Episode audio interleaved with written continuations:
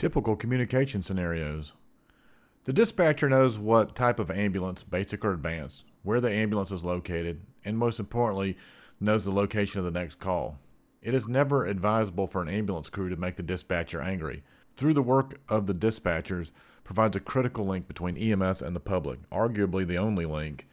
A call taker receives the call for assistance from a pub- from the public. The call taker sends the call to a dispatcher sometimes the same person, who dispatches the closest unit to the call. More times than not, dispatchers use a computer aided dispatching system which is capable of determining the closest unit to the call based on the address. Computer aided dispatch has gotten progressively more sophisticated over the years. Today, a wireless caller can dial 911 and have no idea where they are. Computers take the task of analyzing signal strength and direction from multiple towers to determine the exact location within 100 feet of the caller's location. An EMS crew is standing by at a fire station when a caller dials 911 and relays information to the call taker.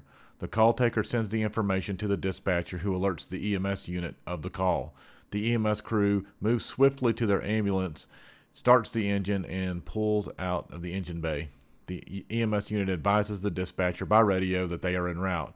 While en route, the dispatcher updates the EMS crew on the evolving situation at the scene as the call taker is still on the phone with the patient. The EMS crew advises the dispatcher they have arrived on scene. If the EMS crew needed additional resources, it is through the dispatcher they will make their request. If the EMS crew will be on scene for a prolonged period of time, it is the dispatcher that they will notify. If the EMS unit transports the patient, they notify the dispatcher by radio and update dispatch when they have completed their handoff at the hospital and are back in service. Sometimes the EMS crew needs to communicate with medical control for guidance or to request orders to perform a procedure or give medication. Medical control is the physician at the emergency department who will most likely care for the patient after EMS has handed the patient off. Medical control may order the ambulance to transport to a different hospital or give uh, order to terminate a cardiac arrest. Sometimes the medical control physician works at a different site or hospital and is giving orders to an ambulance as it proceeds to a different destination. When speaking to a physician, the EMS crew should endeavor to be as accurate as possible. If an order is given that seems unclear or inappropriate, it should be questioned or clarified.